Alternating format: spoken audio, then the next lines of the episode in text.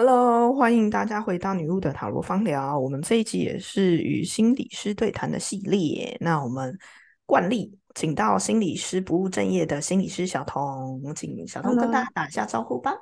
Hello，大家好，我是心理师不务正业的心理师小童。嗨，我跟小童其实，在进行心理师系列的时候，我们会固定一段时间就。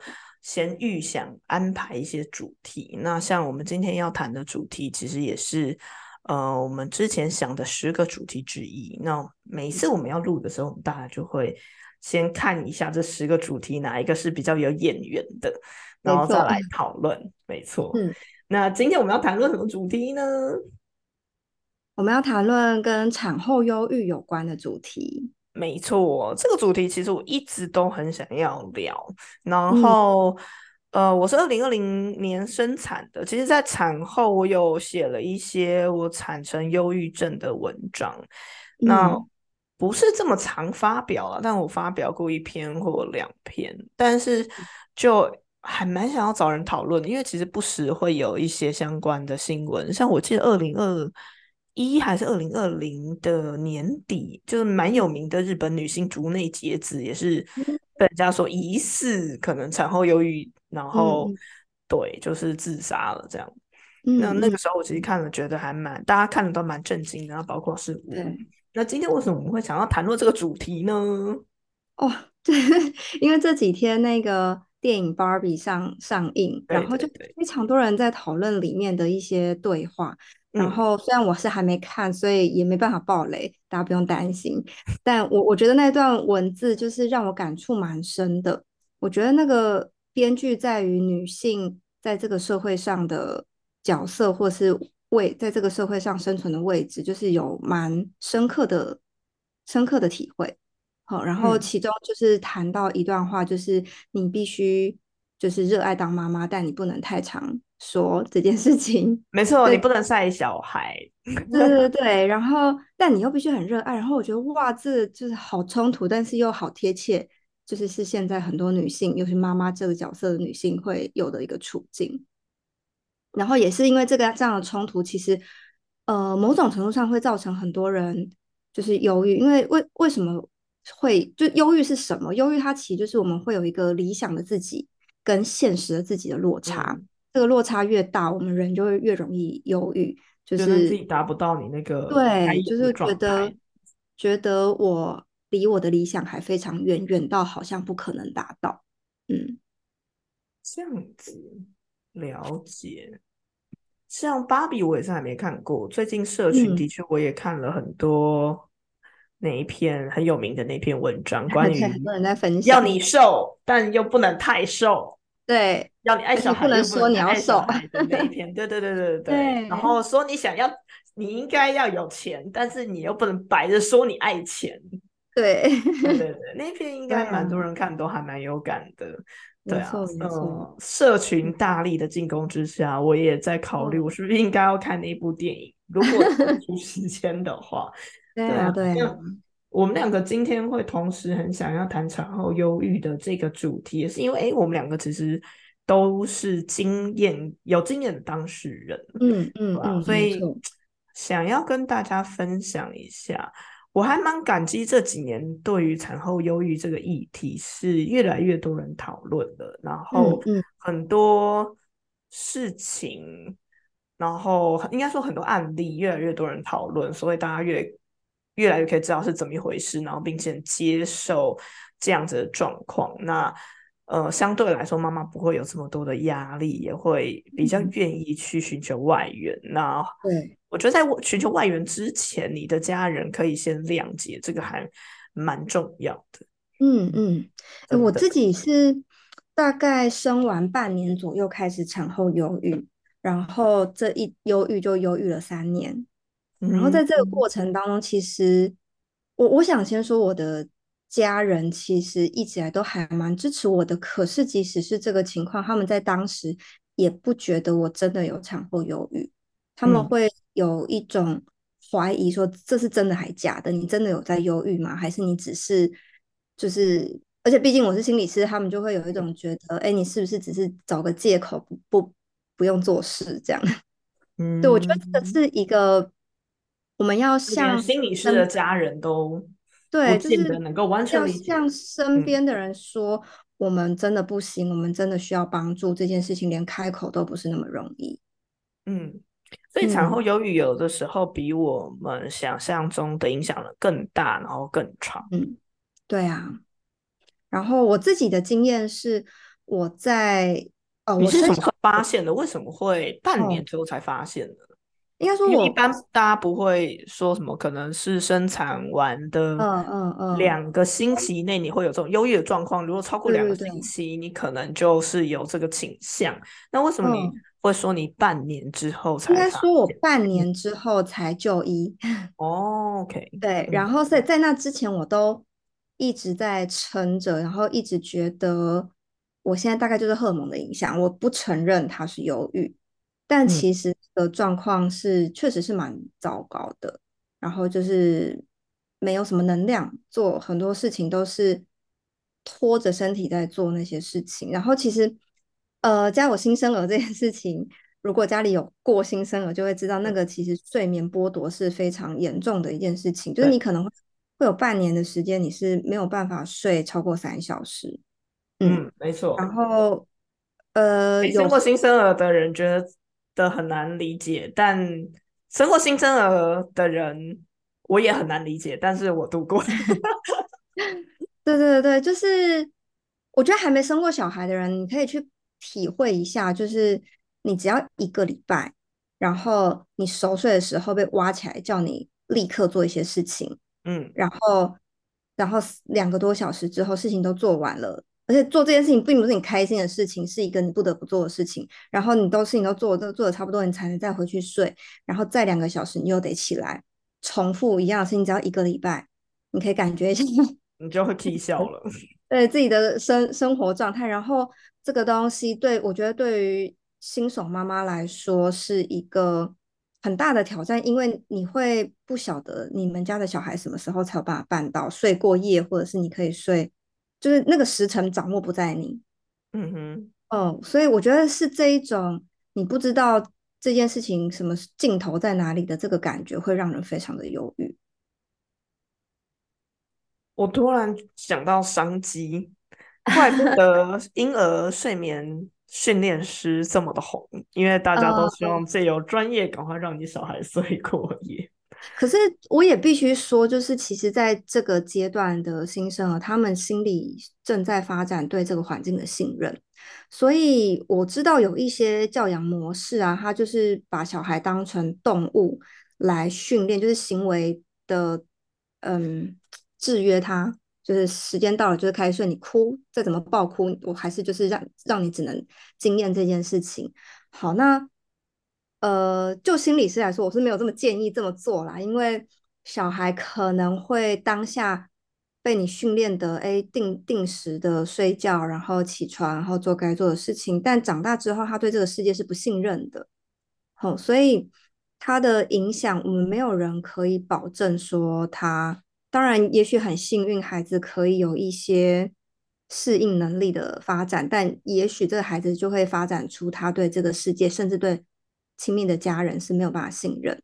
那这个长远来说，不见得是有比较好的这这结果。这样，总之就是个赌注啦，不知道你小孩到底会 长成什么样子。没错，对对啊。嗯，我之前的身心科医生好像也有讲过，其实再怎么训练，老实说，这个跟小孩的那算是松果体嘛，脑内的一些成长结构会有关系，它就是半年才会长好，所以那个长好了以后，它才有可能睡过夜，所以半年内，除非他真的就是天使，没有睡过夜就是很正常的事。好。有时候那个天使也是在讲说，他可能在妈妈肚子里面就已经比较成熟，所以他可能更早就开始在发发展那个东西，所以他才能不到半年就已经可以睡过夜。嗯嗯，对我真的比较好奇的是，回到刚刚的产后忧郁，半年你再也觉得受不了，有没有一些，比方说压倒骆驼稻草，或者是一个很明显的契机，让你不得不。就是承认你该就医 这件事？我自己的状况啊，是因为我没有请产，呃，我请产假，我没有请育婴假，所以我两个月就去上班。蛮多妈妈是这样子的。我那个时候回去上班，真的是有一种至少上班我会有下班时间，可是当妈妈是一个没有下班的事情。你当时是上完班下班之后接另外一个育儿班？对对对，但是上班的工作内容啊，什么是我可以自己调度的啊，但是我在当妈妈这件事情，我没有办法控制什么时候她要哭，什么时候她要做什么。好，所以上班对我来说，反正比较是休息。好，然后但是我遇到另外一个很大的挫折是喂奶这件事情，因为我的量不足，然后所以小孩其实呃，我我可但我还是很希望能够喂奶，因为。呃，前半年那个抵抗力真的是有一点影响，小孩的抵抗，所以我那个时候，呃，大概每四个小时就要挤一次奶，包含在上班的时间。可是我这样挤一整天，只够他吃一餐。很多不，很多妈妈真的都是挤奶这个超忧郁的耶。对啊，我到现在我都觉得好感谢我没有请 我就是现不符合，我是逆流的妈妈，我就不符合现 代妈妈，我没有亲喂，我也没有喂奶。对对对，就是我我不觉得说非要喂或不喂不可啦，只是我当时会有一种觉得我还挤得出一点东西耶，就是我真的不喂他吗？这样的这种，假假如说我就是一开始就，我觉得也是因为撑了那半年。那半年就是都在跟，没有第一时间求助，不然的话，我可能很快就会放宽心，知道说，呃，不会也不会怎么样，就是他生病就谁不生病之类的，就是这种东西，可能在那半年，可能自己也在荷尔蒙的影响下，有很多自己会忍不住想要跟的状态。啊，我可以理解耶。嗯呃，我的状况的话，你要说我幸运还是不幸呢？因为我本来就在我们家小孩早产，然后在出生之前的两个半月，我就已经是安胎住院的状况。那住院的时候就已经有引发焦虑症啊、忧郁呀，然后有点恐慌啊这样子，所以那个时候就已经开始服药了。那我会。不喂母奶，其实有很大的原因是因为我在服药。那我知道，我认识有很多妈妈甚至会为了要亲喂奶水而停药。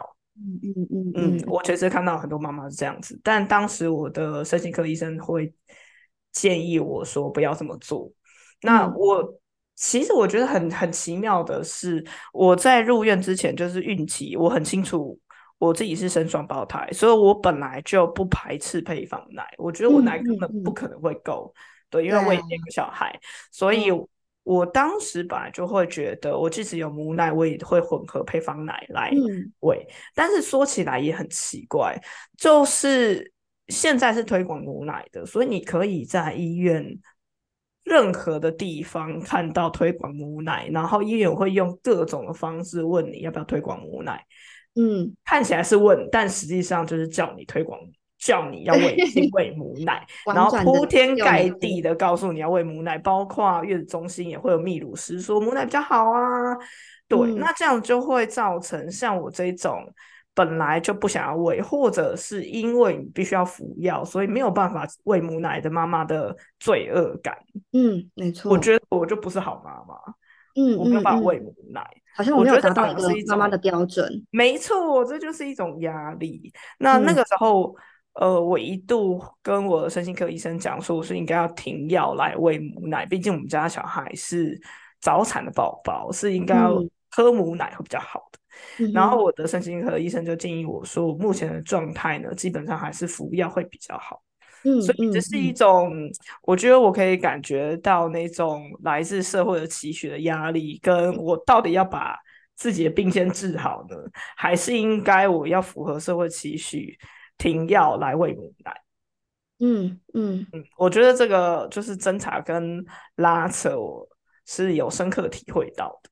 真的，真的，嗯，但我很高兴我没有喂，真的，你还好，你最后就是选择了自己。对对对对，我有坚持下来，还好。对对，我我觉得能够，哎，其实我身边有好多就是家呃，应该说就是可能产妇的家人，可能一开始都会有一点，我猜也有害怕，就是他们可能会不知道怎么面对产后忧郁的伴侣，然后所以他们知道啊，一定很难承认说伴侣真的需要协助或伴侣真的生病了这样，然后所以都会蛮需要到一个程度了，然后他们才会觉得。就是终于承认这件事情，就是我的伴侣就是产后忧郁，然后他可能真的很多事情需要帮忙，就以前做得到的事情，他现在不再做得到，然后同时还有小孩的状况，我觉得那个是一个很需要、很需要一个系统来协助的状态，就绝对不是产妇就忧郁的人自己一个人可以撑撑下来的，所以我觉得在那个时候，光是能够坚定的选择自己。的治疗或自己的状态，这件事情就已经非常了不起。我完全可以理解你的状况，要去就医有多困难。因为我想到我的情形是，我其实是人在一一样，也是因为我的忧郁的情形，还有你说恐慌跟焦虑的爆发，就是在安胎，已经在医院了。然后，而且我的情形是，我就是医生已经确诊了，然后我也在服药。即使是这样。但是我的妈妈就会告诉你，不要想太多啊，你要找事做啊。然后看到你很崩溃的时候，当然妈妈也就崩溃，妈妈就会很直接跟你讲说，你不要再这样。你妈妈也会有些情绪，对对对，她就觉得你不要再这样，这样让我寿命减短啊，对之类的。哦，哇塞，妈妈也蛮戏剧的，妈妈也蛮戏剧，然后大家就很很难理解为什么这样，就是。对，那包括连我的看护都是，对，没错，包括我真的那个情绪真的是会渲染到他们没有办法理解为什么会有人要躺在床上，什么事情都做不了，也无法看电视。嗯，对，有电视的噪音就会快压开的感觉。哇，对，哇，对啊，那个真的，然后每一个人生病的状态。虽然我们都叫他产后忧郁，但其实那个忧郁起来的样子是每个人都不太一样。听说蛮大的差异。对，你看我我我还能上班，但是我上班里里面就我做这一行嘛，所以我其实有一些主题我是不能碰的，就碰了我自己可能会勾起我的状态。所以我那个时候，就我那个时候接的很多个案就是小孩，就是青少年啊、学龄儿童这样，所以就不会碰到妈妈这个角色的人。嗯，是比较应该说比较不会遇到。就是亲，就是亲职议题来找我的人，应该这样说。所以，在那个时候，如果我做这个主题的话，我可能整个人会更糟。嗯，这是我们在对，这是我们这这一行就是非常需要治疗师自己去自我觉察，然后自己去回避的一个状态吧。对，但是我我知道有很多，像我有些朋友，他们的产后忧郁，他们可能是真的工作需要暂停。嗯，然后需要呃有一段时间，甚至小孩是要托育的，他没有办法照顾孩子。嗯嗯，对，就是呃，所以我觉得那个就在那个阶段，千万不要跟人家比较。如果你会忍不住比较的话，真的是不要看电视，也不要上这种脸书，就是 I G 这就是看到外面的世界。你先想到我昨天跟。我昨天一个跟一个朋友讲话，不是这么熟悉了，是一个姐姐，年纪比较大一点，她儿子已经大学三四年级，她就是提到她产后忧郁的事情，但是因为已经是二十年前嘛，当时对产后忧郁的认知还是很少。她说那个时候她还记得，她有严重到她抱着她儿子坐在女儿墙上，嗯，就是要跳下去，可是。他到现在回想起来，他还是充满了罪恶感。他觉得既然都要都要跳下去，他一个人就跳就好了。为什么他当时会想要抱着他儿子一起跳下去？那但结局是他没有跳下去啊，所以才会二十年后坐在这里跟我讲话这样。嗯哼哼，嗯，你说到那个需要小孩需要托育的情形，嗯嗯，对我。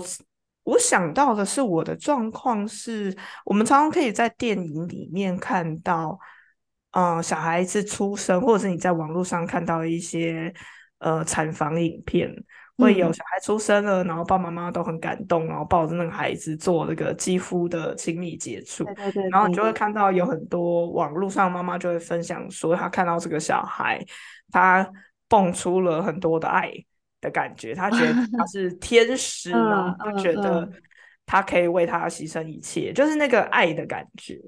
可是对我来讲，我才发现哦，那个感觉其实，嗯。对我来讲，其实是我在一岁的时候我才体会到，也就是说，其实我的忧郁还有我停药需要一段时间之后，其实才感觉到，哦，原来妈妈对小孩的爱是某一种感觉。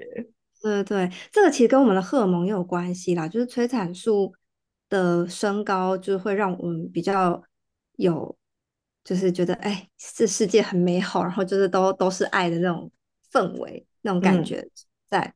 嗯，我我自己小孩刚生出来，那个护理师想要把小孩抱抱来我身边做亲密接触的时候，我是没有办法的。我那个时候第一第一个反应是呕吐，所以他就只好赶快把小孩抱走。对，所以我觉得真的每个不是大家看到那个样子，对对对对，就是好感动。因为在网络上，或者说你说公开媒体会分享的，八九成都还是报喜不报忧啦，所以。就是你有好的经验，你才会在那边跟大家分享。可是这个确实会造成很多，就是你可能经验没有这么，你没有这个感觉的人，你就会觉得我是怎么我有什么问题？对，但其实没有哎，就是什么样的人都有，他们那样当然是存在，但我们不是质疑说他是假的。可是你的经验不是这样，那也也是很，记得每一个人经验都一样，也是很正常的一件事情。哦，我记得我呢，当时其实听到小孩哭，我是有流眼泪。毕竟我是三十二周早产，他们还有哭，就是谢天谢地，还活着这样。对对对，还活着这样。然后我那时候应应该真的就是忧郁的很严重的关系。其实我是充满了罪恶感的，因为我他们早产，而且我还把他们丢在一，就是丢在地狱。我那时候已经安胎安了七十几天了，所以我真的很想要逃。逃脱升天，所以我那个时候就一边哭，然后一边在那个新生儿加护病房看着他们，然后觉得很抱歉，嗯嗯，丢在地狱，但先逃了这样的心情。现在其实想起来还是会觉得啊有点心酸，但也觉得很不可思议，为什么妈妈会这样想？可是当时就是忧郁的情绪，我没有办法，就是没有办法有其他的正向思考的可能性。对。我我自己觉得后来啊，就是我找到一个角度，虽然有点悬呢，但是我我自己会有一个角度，就是其实是孩子选择父母，嗯，就是你你会成为这个孩子的父母，是他选择的，并不是就是你你去找他，就他的灵魂选择了你。那他的灵魂为什么选择你？因为就是你配备一些他这一生需要经验体验的事情。就你你你已经就你是可以让他经验这些事情的平台，所以他选择你。也就是说，你只要尽力就好了。嗯嗯，就是这个孩子他他选你不是不是要你给他最完美的体会体验，他就是要来体验一些不够完美的事情，所以你们可以一起共同促成这样子的体验。理我我觉得这个是嗯理性上面我也理解，我也听过这个说法。对，因为你在网上可以看到一些像一个很有名的日本医生，他就在研究这个胎就是胎内记忆嘛，然后就找访问很多小朋友啊，去收集成册，其实有看到，那当然也会很感动。我觉得理性上可以理解，但感性上其实还是带有某一种原罪感。当然啊，当然啊。对这个原罪，我觉得就让它共存就好了。对，原罪是没办法抹灭的，就让它共存就好。就有一天你会真的可以接受这个说法，是打从心底的接受，不是脑袋逼着自己去相信这个是真的。我我自己觉得，像也没有不相信啦，但是就是的确是你要说，呃，五五坡对感觉五五坡，他们就是共存，嗯。我我我是这几年，因为我小孩现在今年要念小学，然后我是这几年开始在孩子身上看到一些力量，然后这些力量啊是我自己没有的，所以我很早就放手，让他跟着别人，跟着老师啊，或跟着其他家人啊，或者是他的可能表兄弟姐妹之类的，然后我就真的让他去这样，然后我发现他长出了我没有想象到的一个能力，然后我才开始惊艳到说啊，原来我可以不用是小孩的全世界，嗯，然后所以就是他会有他的出路。嗯，就是我我才真的相信说，可能就是因为我在某些面向的无能，他才有机会长出就是属于他自己的的故事这样。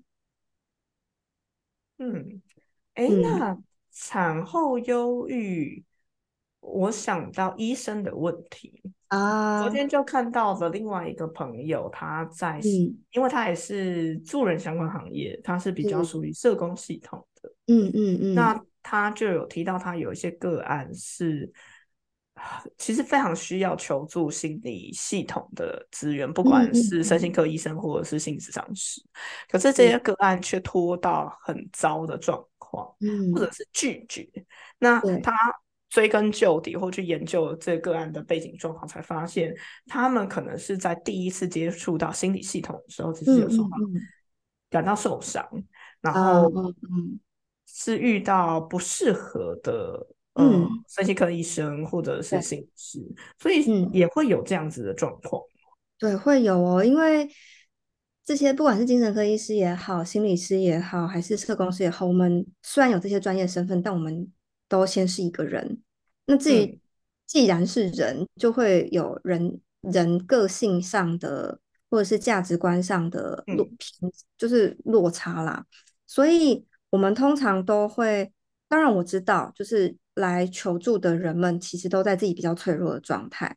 可是，呃，我们还是有绝对的权利去选择跟你一起合作的治疗师或医生、心理师、社工师都是，因为身体是你的，你当然有很大的决定权，就是你可以去允许别人是不是要这样对待你。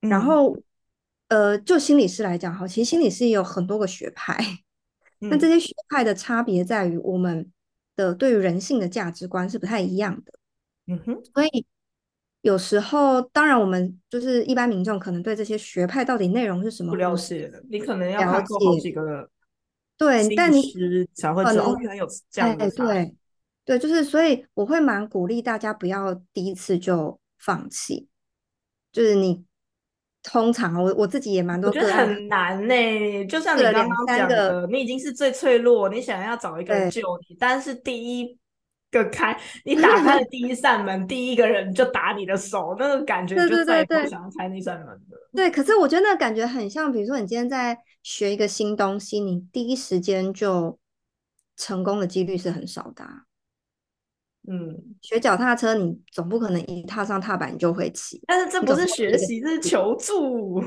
求助是一种能力，求助是要学习的。嗯嗯，呃，前几天我才在跟，因为因为女儿现在要上小学，开始有一些入小学的活动，然后就会遇到一些男宝妈妈，然后就在讲说，哎，嗯。好像我们的文化对男生要求助是一个比较难开口的事情，然后我就表达说，其实求助是要练习的，它是一种能力，那个能嗯。力不只是说我愿意开口，还有嗯。我能够去判断谁能够帮助我。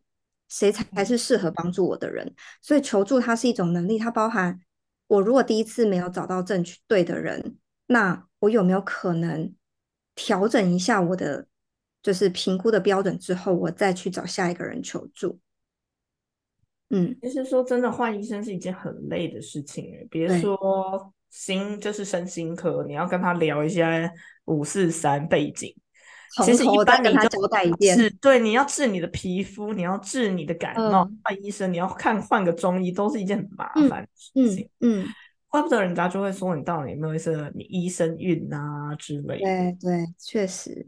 我我觉得这个能力不是说等你生病再培养，而是平常你就要有意识的去培养自己能够求助这件事情。嗯然后当然，如果你今天就是已经生病了，然后你需要就是找找医生，那医生可能或者是心理师可能没有这么适合你的时候，我觉得这个时候身边人非常重要，就是身边人需要站出来帮提醒这个生病的人说，就是也许不是他的问题，可能是医生或者是这个心理师跟他并不合，就他也不是他不是对错，他并不是说这个医生不好，而是你们就是不对盘。那也许我们可以换一个试试看。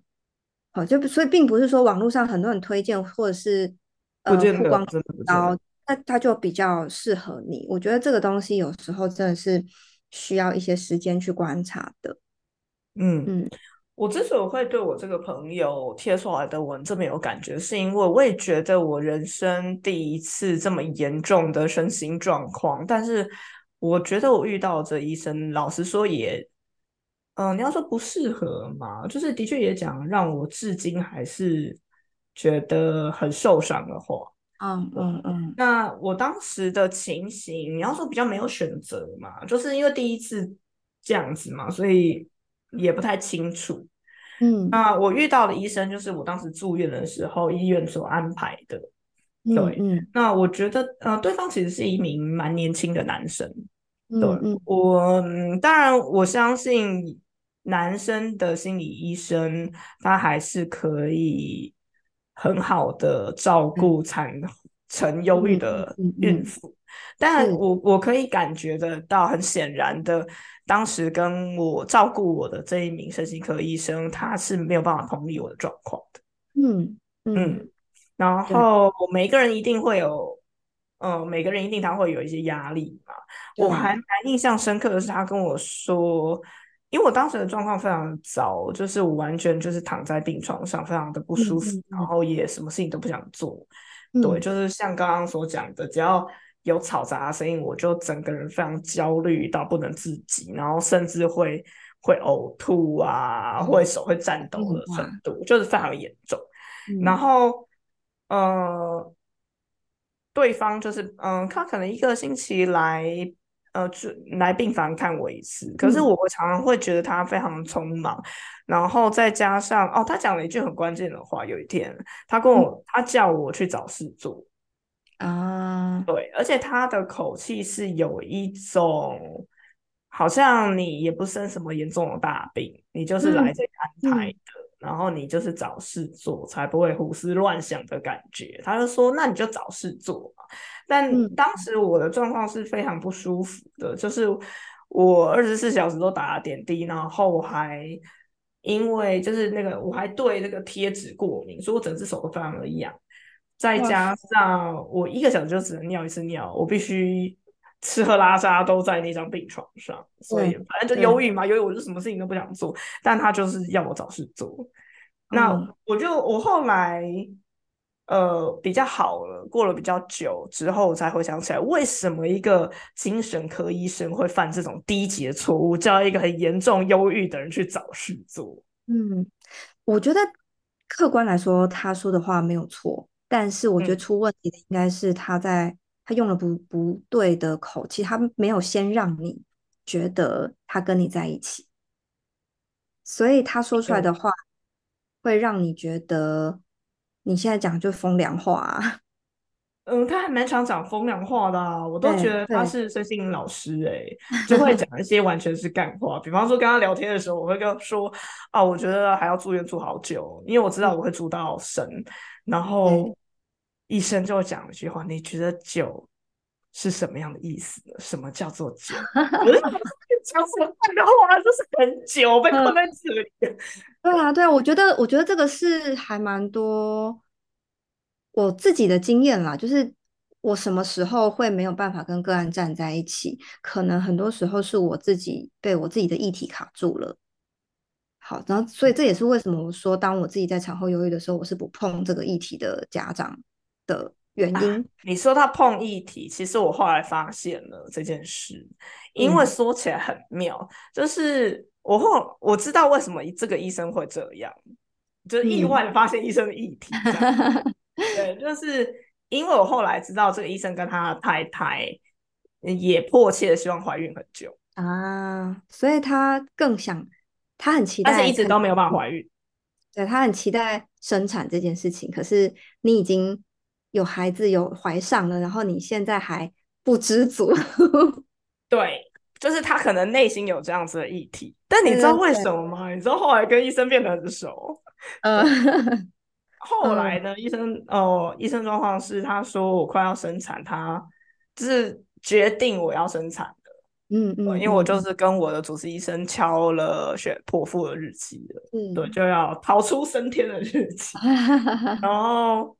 他后那个是我生产完回诊的时候，他才跟跟他聊到，他就说后来他发现正好在那个时候他太太怀孕了啊，所以他所以我等于也成为他人生某一个关卡口，对对啊对啊，所以我说这个很多时候不是你你你遇到一个医生好像不是那么对盘，或遇到一个治疗师不是那么对盘，那不见得是你的问题。有时候那个是共构出来的，就是可能你的某个状态刚好勾起了对方的某种就正人生的关卡，所以你们彼此就交织出那种就是好像互相针对或者是不是很对盘那种感觉。因为那个医生跟我这样讲以后，你知道让我充满了罪恶，嗯。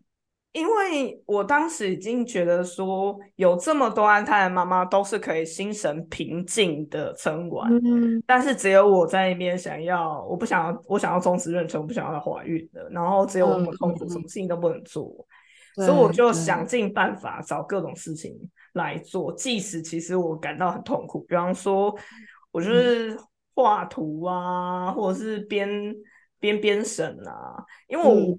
像很多人都说，已经找很多事情做了耶。你像你就追剧啊，干嘛？但是我的状况真的是，只要有吵闹，我根本没有办法看荧幕。我看荧幕只会更焦虑。现在大家都说，你好好的看荧幕，其实看蓝光本来就会让人焦虑。我那个时候就是已经焦虑到爆炸了。嗯嗯，那就不可能追剧或做什么事情。对，然后吃了身心科的药以后，我根本就画不出图来啊。就是根本没有任何感觉，思考会变慢，对，思考就变得慢。我只想躺在那里，然后就很负面焦虑这样。嗯嗯嗯，对啊，还好你都经经历完这一切了。